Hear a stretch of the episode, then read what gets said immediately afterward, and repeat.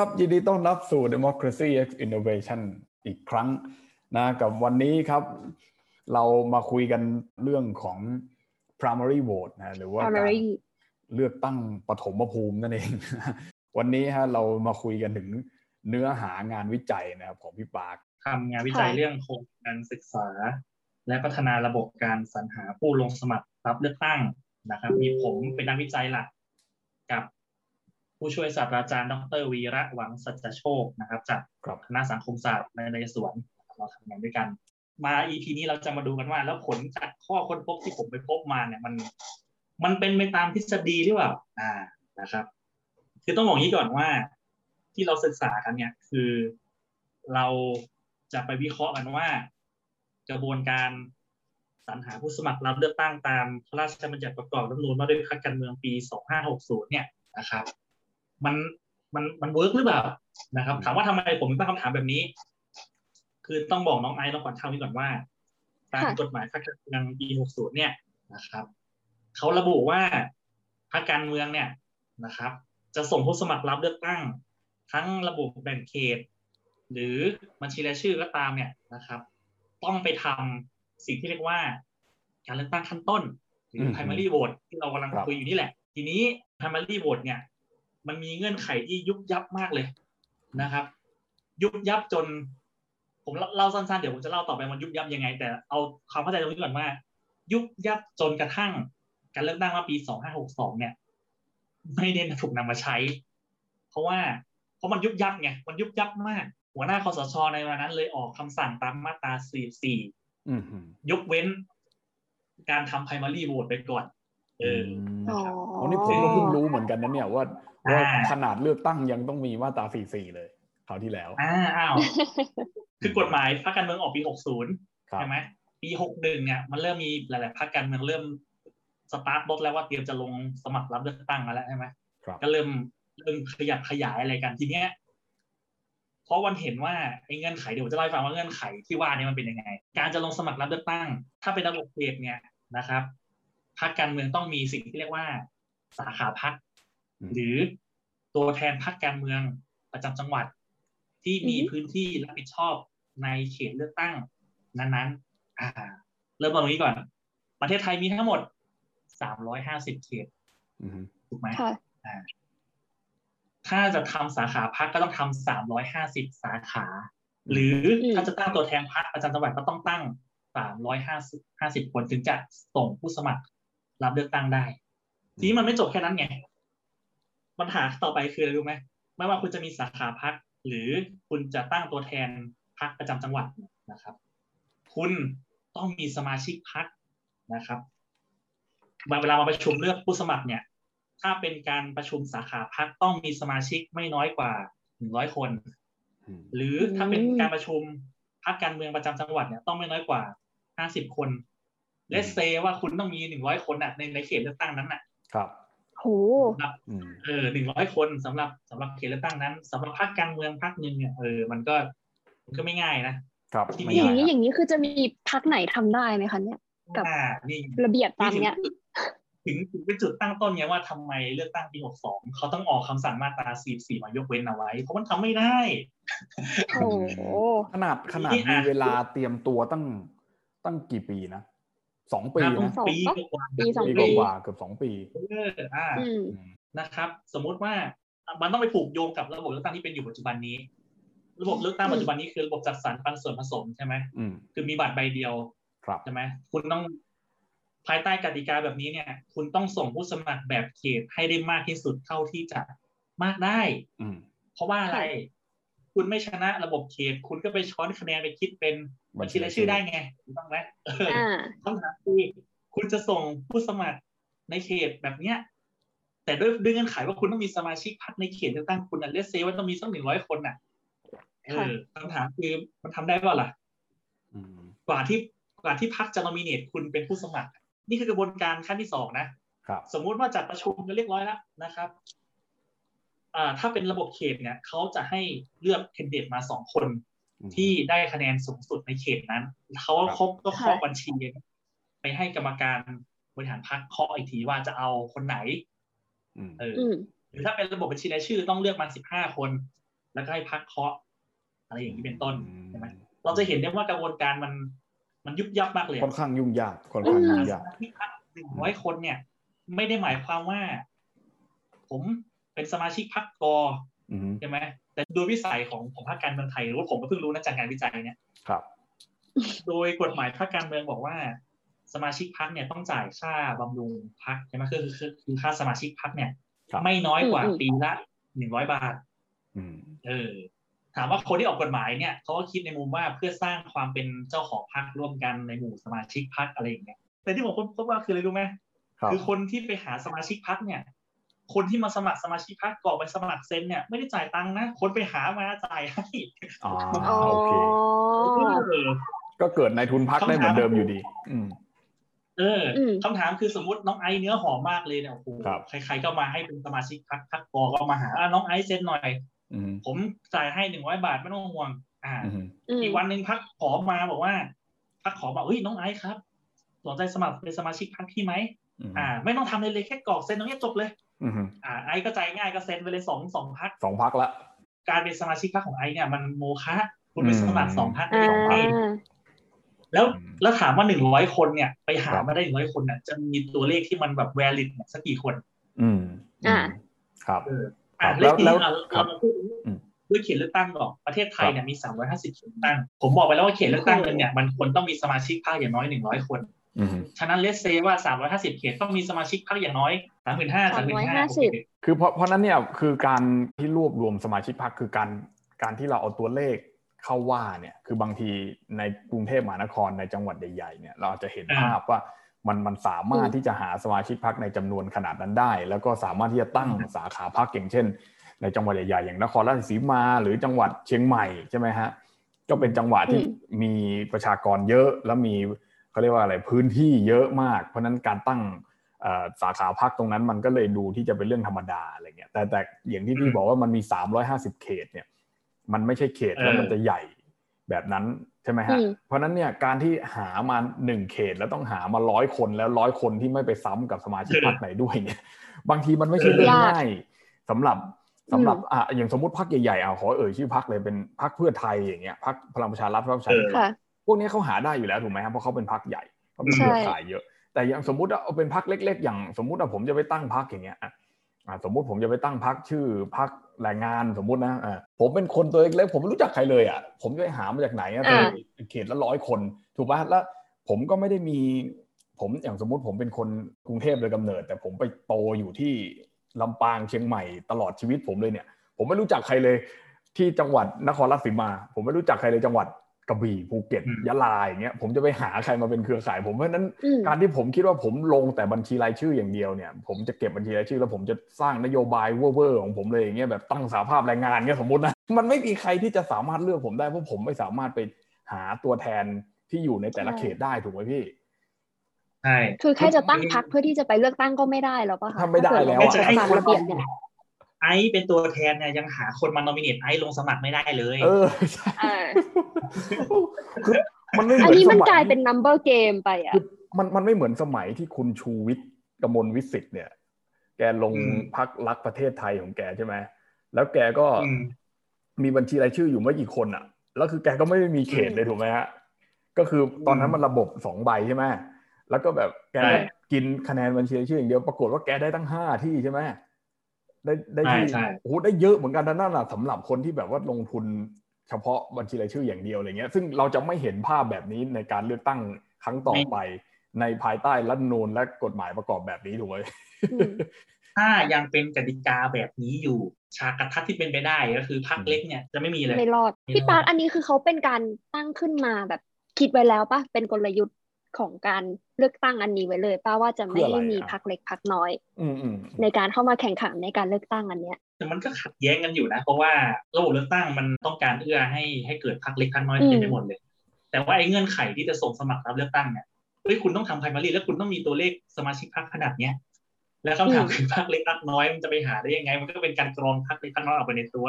อันนี้เหมือนเขาล็อกไหมใช่ใช่เหมือนว่าประเทศประเทศไหนนะที่ว่าจะให้มีแค่แบบสองพรรคใหญ่ในการแข่งขันกันเท่านั้น เป็นประมาณอย่างนั้นไหมหรือว่าอาจจะไม่ได้ชัดเจนมาก มันต้องแยกมองเป็นสองมุม มุมที่ว่าได้เป็นกติกาการแข่งขันนี่คือระบบตั้ง มันก็เป็นเป็นกติกาอย่างนั้นครับแต่กระบวนการที่จะเข้าไปแข่งขันน่ะ มันมีอีก step หนึ่งแล้วเป็น step ที่พรรคเล็กเนี่ย มันจะลำบากมากในการหาสมาชิกพรรคหนึ่งร้อยคน ด้วยกติกาที่มันบังคับให้ทุกพรรคต้องส่งอืมผู้สมัครแบบ เขตให้ได้มากที่สุดเพื่อเก็บอืมคะแนนปาร์ตี้ลิสต์เนี่ยอ่ามันมันพันกันอยู่ในปัญหาเนี่ยผมคิดว่าตรงนี้มันค่อนข้างที่จะเขาเรียกว่าอะไรอะภาษาอังกฤษก็คือไม่ make sense อะภาษาไทยก็เรียกอะไร มันไม่สมเหตุสมผลไงพี่คืออย่างอืมเราเราเลือกใช้ระบบ martial art หรือเปล่าพี่ MMA เนี่ยที่ต่อยกันในกรงอะไรนะคือ คือระบบอะไรนะ multi mixed member apportionment เออ mixed member apportionment หรือ MMA เนี่ยคือหลักการก็คือเราต้องการที่จะให้ มีสัดส่วนถูกไหมฮะเพื่อเพื่อที่ทำให้คะแนนมันไม่ตกน้ำถูกไหมอันเนี้ยสมัยสมัยสองปีที่แล้วเนี่ยคำเนี้ยออกทีวีค่ะทุกวันเลยคะแนนเสียงไม่ตกน้ำคะแนนเสียงไม่ตกน้ำอะไรเงี้ยแล้วคือการที่เราจะต้องการให้คะแนนเสียงไม่ตกน้ำจริง ๆ ก็คือเราต้องการคนที่เป็นตัวแทนมาจาก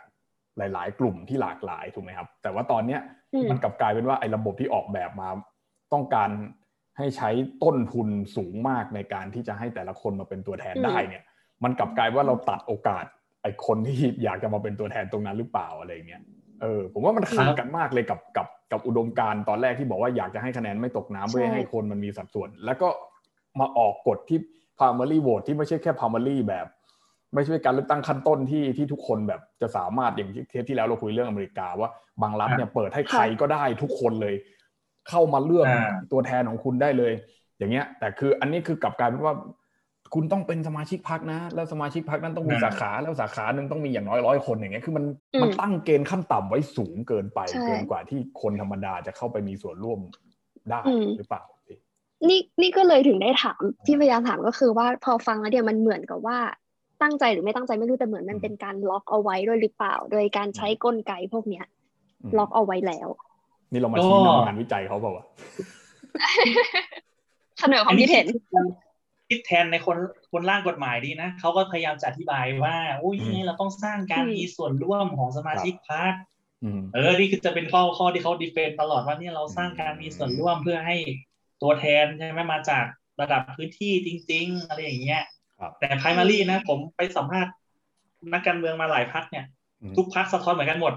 อืมมันเป็นกระบวนการที่ต้องใช้เงินนะครับใช่ครับอืมใช้เงินทุนไอ้คนจัดนี่ต้อง รับผิดชอบเงินเองนะแล้วจัดประชุมหนึ่งร้อยคนเนี่ยมันมันก็เหมือนไปปิดห้องโรงแรมสัมมนาครับ มันมีต้นทุนก็ก็อยู่ไม่น้อยนะแล้วใช่ครับโดยวัฒนธรรมไทยเนี่ย น้องไอ้น้องขวัญข้าวคิดว่า อ่า เดี๋ยวผมจะจัดประชุมเลือกตัวแทน เป็นผู้สมัครรับเลือกตั้งวันที่เวลานี้ที่โรงแรมเซนทาราศูนย์ราชการแจ้งวัฒนะนะครับพี่น้องมาประชุมครับ สมมุติถามน้องไอ้น้องขวัญข้าวว่าถ้าประกาศไปอย่างเงี้ย ไม่มีค่ารถมาให้เขาจะมากันไหม ใช่ก็ไม่มาหรอกฮะเป็นผมผมก็ไม่มาพี่ คือกระบวนการเนี่ยมันเลยกลายเป็นพิธีกรรมอะครับทำให้มันครบครบอืมตามกฎหมายแล้วเป็นพิธีกรรมที่มันใหญ่โตมโหฬารเล่นใหญ่มากอะครับแล้วคือคือสมมุติว่าพี่เอาค่ารถไปให้เขาอะเดี๋ยวมันจะกลายเป็นซื้อเสียงอีกแบบจะกลายเป็นการทุจริตอีกอะจะโดนข้อหาโดนอะไรไหมคะนี่ผมมีตัวอย่างพักการเมืองพักหนึ่งไม่บอกแล้วกันพักไหน ครับเขาขนทุนกันมาเลยอืมขนมาเลยใช่ไหมนั่งรถมาเลย จะแข่งกันเป็นตัวแทนพักเพื่อชิงว่าใครจะเป็นตัวแทนลงสมัครรับเลือกตั้งในสสอืมเขตนี้ใช่ไหมมันมีมันมีบางพักการเมืองที่ที่ทดลองทำ primary ในการเลือกตั้งรอบที่ผ่านมา เออ มันก็มีคู่แข่งมาด้วยแหละสองสามคน มันก็มีคู่แข่งคนหนึงที่แบบจัดตั้งมวลชนมาได้แบบหลักสามร้อยสี่ร้อยคนน่ะ แล้วสามร้อยสี่ร้อยคนเอากลับไปที่เกมตัวเลขเมื่อกี้เราบอกว่าประชุมหนึ่งร้อยคนเห็นไหมอย่างน้อยต้องมีมาประชุมหนึ่งร้อยคน คุณมีสามร้อยสี่ร้อยคนในมือเนี่ยมันก็กำหนดอะไรหลายอย่างได้ใช่ไหม แล้วถามแต่ว่าการเมืองไทยเนี่ย มันมีตรงไหนไม่จัดตั้งวะอืมอืมอืมนี่นี่คือกระบวนการจัดตั้งตั้งแต่การเลือกตั้งขั้นต้นในพรรคการเมืองเลย ครับใช่ไหมอืมใครชัดใครเจนก็อยากมากจะลงใช่ไหมสสในเขตนี้ในนามพรรคใช่ไหมครับใครก็อยากจะลงลงสมัครอืมแต่การจะลงสมัครการจะช่วงชิงการเป็นตัวแทนของพรรคลงสมัครได้นะคุณไม่ทำ primary primary คุณก็ต้องวัดกันด้วยแข่งกันด้วยตัวเลขครัใช่บไหม ใครได้ตัวเลขเยอะกว่าก็ก็ชนะโอ้โหแล้วพอพอเป็นเรื่องตัวเลขนี่หวานเลยอืมจัดตั้งกันโอ้โหมันก็เกี่ยวกับไปกับเรื่องทุนเงินเรื่องเงินอยู่ดี มันก็เป็นเรื่องพักการเมืองไทยในแบบที่เราก็คุ้นเคยกันอืมอาจจะเปลี่ยนรูปโฉมเปลี่ยนกลไกใหม่ธนกิจการเมืองนะฮะโอ้นี่เงินหนีไม่เราพ้นปฏิเสธไม่ได้อะมันมันครับคือกระบวนการที่ใช้เงินเยอะมาก เงินในการจัดอย่างเดียวนะ เรายังไม่พูดถึงค่ารถค่าจัดตั้ง สมมุติว่ามีนะ ผมไม่รู้มีจริงหรือเปล่านะ สมมุติว่ามีครับ เออ สมมติมันมันก็ใช้เงิน เยอะอะนี่แค่แค่แค่จะลงสมัครในนามพักนะ เลือกตัวแทนอะไรอย่างเงี้ยใช่ไหมแต่ต่อต่อให้ต่อให้ได้คะแนนเสียงเรียบร้อยปั๊บชนะปั๊บเนี่ยครับมันก็ไม่ได้จบในขั้นตอนนั้นทันทีไงมันก็ต้องส่งคนที่ได้คะแนนสูงสุดสองอันดับไปให้กรรมการบริหารพรรคเคาะว่าจะเอาใคร โดยหลักการก็คือต้องสองคนนั้นก็คือเขาก็จะเลือกคนที่ได้คะแนนสูงสุดอยู่ดี คือคะแนนสูงสุดมันก็บ่งบอกว่าคุณคุณมีความชอบธรรมคุณมีเสียงสนับสนุนที่ชัดเจนอย่างเงี้ยเป็นต้น ครับ ผมกำลังจะพูดในกรณีที่มันถ้ามันจะแย่กว่านั้นก็คือเลือกเอาคนที่ได้ลำดับที่สองอะ เพราะว่าถ้าถ้ามีอิทธิพลจริง ๆ ก็มีสิทธิ์ทำอย่างนั้นได้ถูกปะก็เป็นไปได้ แต่แต่น้องไอเชื่อไหมครับ ก่อนที่จะไปถึงขั้นนั้นมันจะมีปัญหาอะไรรู้ไหม สมมุติว่าระบบเนี้ยมันถูกนำมาใช้อย่างจริงจังเลยนะปัญหาน้องไอคิดว่าคนที่ได้อันดับสองแพ้ primary จะไปฟ้องร้องกันไหมอืมไปฟ้องร้เอ้อยงพี่ปาที่พี่ปาบอกว่าเขาก็ handpick อะสุดท้ายมันก็คือยังเป็น handpick ป่ะมันก็ไม่ใช่การเลือกโหวตแบบอะไรอย่างนั้นอยู่ดี ก็ก็ถ้าถ้าเราเชื่อว่ามันเป็นพิธีกรรมอะมันก็สุดท้ายมันก็ไปจบที่กรรมการกรรมการผู้มีอำนาจในพรรคเป็นคนเคาะอยู่ดีอืม สุดท้ายแล้วเขาเรียกอะไรคุณค่าในเชิงกระบวนการ มันไม่ได้เกิดขึ้นในการตามตามทฤษฎีเนี่ยอืมไหมล่ะครับเหมือนแค่หาความชอบธรรมอะไรอย่างนี้ปะว่าเอ้ย at least เราก็มีการเลือกมาแล้วจากสมาชิกในพรรคอันนี้คือคำอธิบายในมุมของคนร่างกฎหมายนี้ อ่าอืมอย่างนี้โอเคเองงั้นแล้วแล้วแล้วอืมในเลือกตั้งครั้งถัดไปอะค่ะเขาจะครับเอาพวกนี้มาใช้ไหมอะถ้ายังเป็นกติกา แบบนี้อยู่ สมมุติว่าวันนี้ยุบสภาเลือกตั้งใหม่ ไอกระบวนการ primary นี่แหละ จะถูกที่เราพูดกันมาเนี่ย จะถูกนำมาใช้อย่างเต็มรูปแบบอืมซึ่งอืมผม ถ้ามันจะเกิดยุบสภาผมยังไม่เชื่อว่ายุบสภาวันนี้พรุ่งนี้ เพราะว่าเขายังไม่พร้อมอย่างเงี้ยเหรเราอเพราะว่า เออ ก็ส่วนหนึ่งผมไปเก็บข้อมูลมาว่าพรรคการเมืองที่ที่มีจำนวนสาขาพรรคแล้วก็มีตัวแทนพรรคประจำจังหวัดในเขตเลือกตั้งเนี่ย มากที่สุดนะอืมไม่ไม่บอกชื่อพรรคแต่เป็นพรรคที่ที่เก่าแก่ เออใช้คำนี้ดีกว่าแม่รู้ไม่เลยไม่ไม่เอ่ยทะรู้เลยครับ เต็มที่ตอนเนี้ยณวันนี้ที่ข้อมูลที่เขาเปิดเผยเนี่ยในเว็บกกตเนี่ยคือสามร้อยยี่สิบสามเขตเลือกตั้งที่เขาสามารถส่งผู้สมัครได้สามร้อยแต่ยี่สิบสามแต่ข้อมูลที่เขาให้สัมภาษณ์ล่าสุดเนี่ยเขาบอกว่าเขามีครบทุกเขตแล้วเออข้อมูลมันอาจจะยังไม่อัปเดตที่กกตเขาเป็นได้อืมแต่เลสเซว่ามันไม่ใช่มีทุกพรรคที่สามารถส่งได้ครบสามร้อยห้าสิบเขตตอนเนี้ยเรื่องเรื่องเนี้ยมันจะผูกโยงกับ ตอนเนี้ยให้จับตาเรื่องการเสนอแก้ไขรัฐธรรมนูญเรื่องระบบเลือกตั้งให้กลับไปเป็นระบบเลือกตั้งแบบสองใบอะอืมเออ๋ออที่มีถ้าข่สมมติว่าเขาผลักดันเสร็จปั๊บเนี่ยก็ต้องจับตาต่อว่า สมมติว่าเปลี่ยนกติกากฎระบบเลือกตั้งแล้วเนี่ย มันจะมีผลเปลี่ยนแปลงเรื่องของ primary ในกฎหมายทางการเมืองด้วยไหมเออนี่ก็เป็นอีกเรื่องหนึ่งม ก็คือต้องรอดูการแก้ไขรัฐธรรมนูญว่าถ้าการแก้ไขรัฐธรรมนูญสำเร็จเนี่ยเอ่อแล้วไอ้ตรงเนี้ยมันจะมีการแก้ไขมากน้อยขนาดไหนด้วยไหมด้วยใช่ไหมถ้าถ้าไม่แก้ก็จะต้องทำตามแบบนี้อยู่โอ้ยงั้นแสดงว่าสมมติว่าถ้าเขาแก้ไขขึ้นมาจริง ๆอะครับอืมก็แสดงว่าไอ้กฎหมายเนี่ย ตั้งแต่ออกมาไม่เคยได้ใช้เลยพี่เอ้าอืมมันก็เหมือนกฎหมายน้องไอ้ขอถ้าเราจำกฎหมายนี้ได้ไหมกฎหมายพรบข้อมูลส่วนบุคคลน่ะเออเหมือนเหมือนมีเคยมามีคนมาบรรยายให้ฟัง เลยเออนั่นแหละประกาศใช้ตั้งแต่ปีสองห้าหกสองแล้วนะอืมตอนที่ปีหกสี่เนี่ยเขาเขามีบทเฉพาะการยกเว้นไว้อยู่ใช่ไหมเขาบอกว่าจะครับมีผลบังคับใช้จริงจังเนี่ยคือเดือนมิถุนาปีนี้ใช่ไหมตอนนี้เนี่ยองค์หน่วยงานของรัฐต่าง ๆ ต้องมาอบรมบรรยาย กันเข้มข้นเลย อืมอันนั้นก็ก็กฎหมายพักการเมืองหนึ่งเรื่องนี้ก็เหมือนกัน อืมคือเอาจริงผมก็ยังไม่เก็ตเลยนะ ทั้งไอ้ไอ้กฎหมายที่ว่าที่ยังไม่ได้ใช้อะ กฎหมายข้อไอ้ข้อมูลส่วนบุคคลแล้วผมก็ยังไม่เข้าใจเลยว่าสรุปว่าเอ่อประเด็นอืมของกฎหมายฉบับนั้นก็คืออะไรอะไรเงี้ยแต่แต่ผมพอเข้าใจประเด็นของกฎหมายเอ่อประกอบพักการเลือกรัฐธรตั้รงมนูญเรื่องเรื่องพักการเมืองเรื่องนี้เอ่อผมผมเข้าใจเจตนาอืมของเขาแต่ว่าโดยวิธีการปฏิบัติแล้วเนี่ยมันค่อนข้างที่จะผมคิดว่า ผมคิดว่ามันมันมันมันมันขัดต่อหลักการของอ่าระบบเลือกตั้งเองซะด้วยซ้ำไปนะฮะค่ะคืออ่าคำว่าการ อย่างเช่นการเลือกตั้งอ่าในแบบนี้นะขั้นต้นปฐมภูมิเท่าที่ผมจำได้เนี่ยก็คือพรรคประชาธิปัตย์นั่นแหละที่เขาให้เลือกหัวหน้าพรรคก่อนที่จะมีการเลือกตั้ง 62เอ่อคุณอภิสิทธิ์ใช่ไหมก็เป็นหัวหน้าพรรคก่อน แล้วก็คุณอภิสิทธิ์ก็จัดให้มีการเลือกตั้งหัวหน้าพักประชาธิปัตย์ในสมาชิกใช่ไหมฮะ ตอนนั้นก็มีคุณอภิสิทธิ์มีคุณคุณวลงใช่ไหมคุณวลงเดชกิจวิกรมเนี่ยอ่า แล้วก็อีกคนหนึ่งใครนะมีสามคนนะผมจำได้ตอนนั้นอะ คุณอัธวิทย์หรือเปล่าไม่ได้แล้วอันนั้นแหละไม่ใช่ไม่ใช่ไม่ใช่คุณเดชพิทนะก็คือก็เลือกกันสามคนแล้วคุณอภิสิทธิ์ก็ชนะอ่าแล้วแล้วพอหลังจากมีการเลือกตั้งแล้วอ่าคุณอภิสิทธิ์ก็สัญญาว่าถ้าถ้าได้ต่ำกว่าร้อยจะลาออก แกก็ลาออกจากการเป็นสสแล้วก็มีการเลือกตั้งหัวหน้าพักใหม่ใช่โดยได้คุณจุริน มาแทนอย่างเงี้ย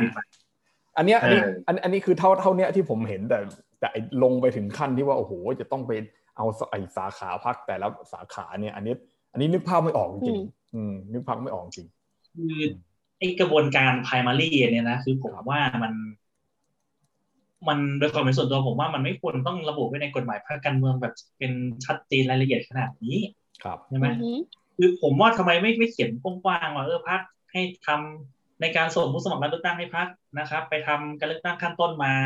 อะไรอย่างเงี้ยคำถามคือพอคุณเอาเอากระบวนการแบบนี้ไปใส่ไว้ในในกฎหมาย กฎหมายมันมีมันมีสภาพบังคับไงครับ ถ้าคุณไม่ทำตามนี้คุณจะเกิดอะไรขึ้นครับโอ้มีฟ้องร้องมีลงโทษกันรุนแรงใช่ครับมาเต็มไปหมดเลยทีทีนี้พอมันเข้าไปอยู่ในกฎหมายเนี่ยมันก็เป็นเนี่ยมันก็จะเกิดเรื่องอย่างนี้ตามมา แต่ถ้า แล้วเราไอ้เรื่องที่เราคุยในวันนี้มันก็มีเสียงบ่นวิพากษ์วิจารณ์กันมาเยอะมากนมนานแล้วด้วยนะครับ ถ้าถ้าสมมติว่าเราเปิดให้พักอะไปทำกันเองเลยอาจจะมีนวัตกรรมที่คิดดีกว่ากฎหมายคิดก็ได้อะใครจะไปรู้อะถ้าสมมติมันทำมันดีอะสมมติพักนี้ทำแล้วดี แล้วพักอื่น ก็อาจจะทำตามก็ได้ มันก็เป็นเป็นวิธีการปฏิบัติทางการเมืองไปไงไม่ต้องเป็นต้องระบุเป็นลายลักษณ์อักษรก็ได้นี่พอมันระบุเป็นลายลักษณ์อักษรบ้างเป็นอะไรขึ้นนะมันก็ มันก็เต็มไปด้วยละเอียดยุบยับเต็มไปหมดเลย แล้วผมบอกเลยว่าแบบสร้างความยุ่งยากมากกว่า ใช่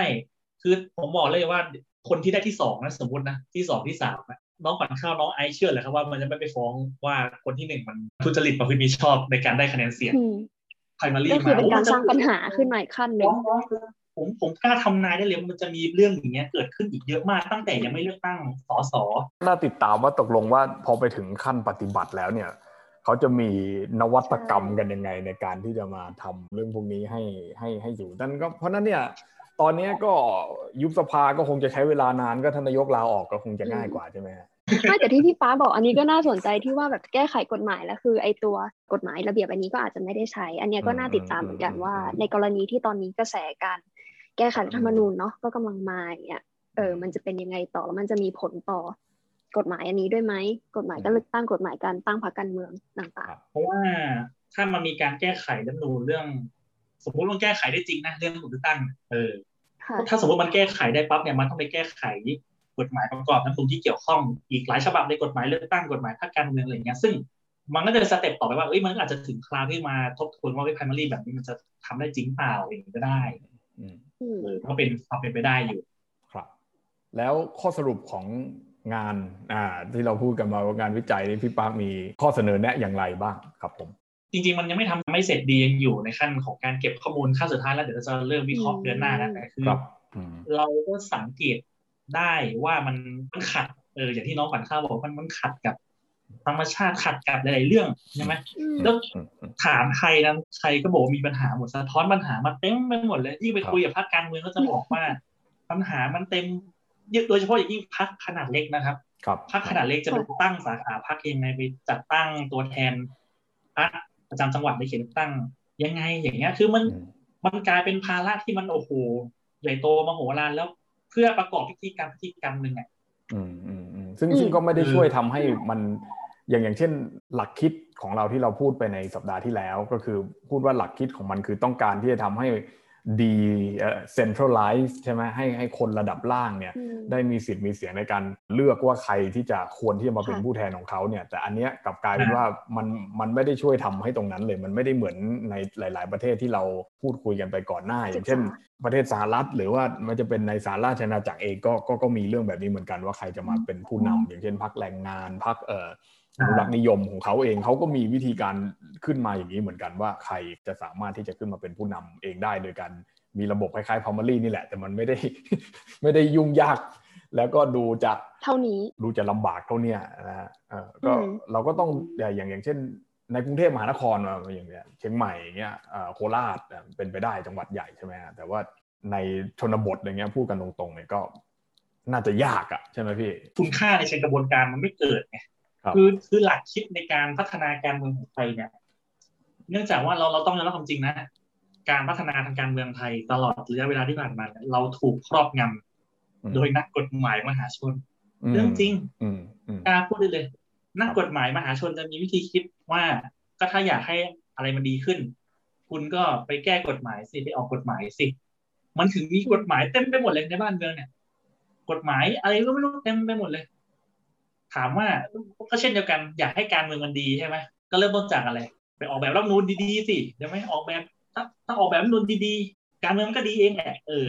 แล้วคำถามว่าดีหรือเปล่าล่ะแล้วก็เหมือนกันเนี่ยกฎหมายพรรคการเมืองมันก็เป็นตัวหมายลูกมาจากรัฐนูนเนี่ยมันก็ด้วยวิธีคิดของของนักกฎของนักกฎหมายมหาชนครับคิดแบบกฎหมายเราไม่ได้เบลมนักกฎหมายมหาชนว่าเขาไม่ดีนะเขาเขาก็มีวิธีคิดเขาถูกเทรนมาแบบนี้ แนววิธีคิดจะเป็นแบบนี้จะมองว่า ทุกอย่างมันแก้ด้วยการด้วยการมีกฎหมายออกกฎหมายซะสิเออเป็นยังไงอยากจะให้มันเกิดประชาธิปไตยในพรรคการเมืองใช่ไหมเราก็ไปเขียนกฎหมายเลยให้ทำไพรมารีพูดง่ายๆคือเราไปบังคับให้มันเกิด อ่า ด้วยการเขียนโดยโดยไม่ได้ดูสภาพ ใช่ไหมบริบทของการเมืองไทยจริง ๆ แทนที่มันจะเกิดขึ้นโดยวิวัฒนาการของมันเองอะเออผมถึงบอกไงว่าถ้าสมมติพักอยากทำไพรมารีเองใช่ไหมก็ทำไปสิเผื่อมันจะมีนวัตกรรมให้กดผ่าน แอป สมมติแอปอะไรพักพักเราพร้อมอย่างเงี้ยสมมติพักชนะเลยพักชนะเออพักพร้อมไปลงยืนยันตัวตนไอดีเสร็จปั๊บกรอกเลขสมาชิกพักกดเสร็จปั๊บก็กดกันเรียวไทม์ตรงนั้นเลยก็อาจจะดีกว่านี้ก็ได้ไงครับเออคำถามคือทำไมมันไม่ไม่เปิดให้พักเติบโตด้วยตัวเองการเมืองมันมีวัฒพัฒนาด้วยตัวเองใช่ใช่เพราะเดี๋ยวนี้อย่างน้อย ครับก็ต้องดูบริบทของสภาพสังคมไทยเราด้วยก่อนเวลาที่เราจะออกอะไรมันมันจะได้ไม่ไม่ไม่เกิดเหตุการณ์ ไม่ใช่เหตุการณ์อะบางทีอันนี้คือการคาดการณ์ของเราว่าในอนาคตมันจะเกิดอะไรอย่างงี้ใช่ไหมฮะแต่ว่าผมผมก็มีหลายเรื่องเหมือนกันอย่างเช่น ในอันนี้ขอขอพูดตรงนี้นิดนึงแล้วกันนะว่าเราก็มีงานวิจัยเหมือนกันนะเดี๋ยวหาว่าเราไม่ทำงานนะงานวิจัยเลือกตั้งท้องถิ่นเนี่ยเราก็เราก็ได้เข้าไปมีส่วนร่วมในการทำตรงนี้อ่าแล้วก็ก็ ไปสัมภาษณ์ลงพื้นที่หลายหลายท่านใช่ไหมฮะแล้วก็มีบุคลากรในคณะกรรมการการเลือกตั้งก็คือกกตเนี่ยก็คือแกก็จะพูดแต่เรื่องของการทุจริตซื้อสิทธิ์ขายเสียงอย่างเงี้ยนะแต่คือผมเอาผมก็พูดกันตรงๆว่าก่อนที่จะเข้ามาทำงานที่นี่เนี่ยนะผมก็ไม่รู้เหมือนกันว่ามันมีการซื้อสิทธิ์ขายเสียงอยู่ อันนี้ผมพูดแบบมองโลกสวยมากเลยนะเพราะว่าบางทีเราไปดูข่าวดูอะไรเนี่ยก็จะมี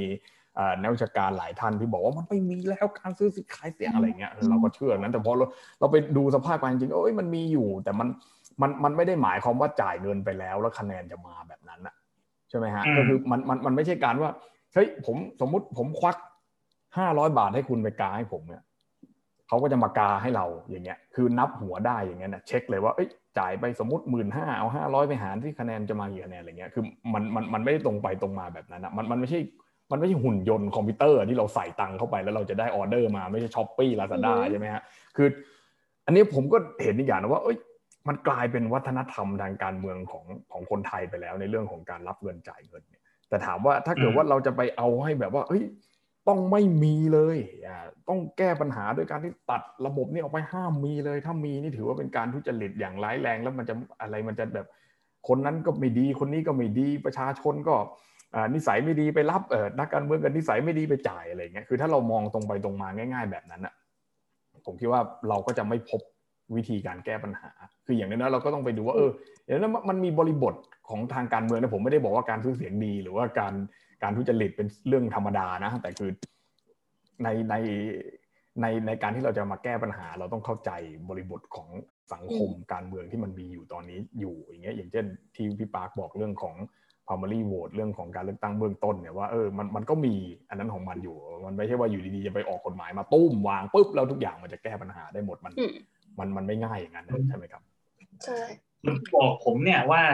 เราไปบังคับให้มันเกิดนี่คือนักกฎหมายมหาชนคนคนสำคัญด้วยนะที่เคยมีบทบาทเรื่องร่างรัฐนูนแต่ผมไม่บอกว่าใครอันน่ะผมเคยไปสัมภาษณ์งานหนึ่งผมคือคือขนาดนักกฎหมายมหาชนเองก็ยังไม่เห็นด้วยว่าเราไปเขียนกฎหมายบังคับมันเกิด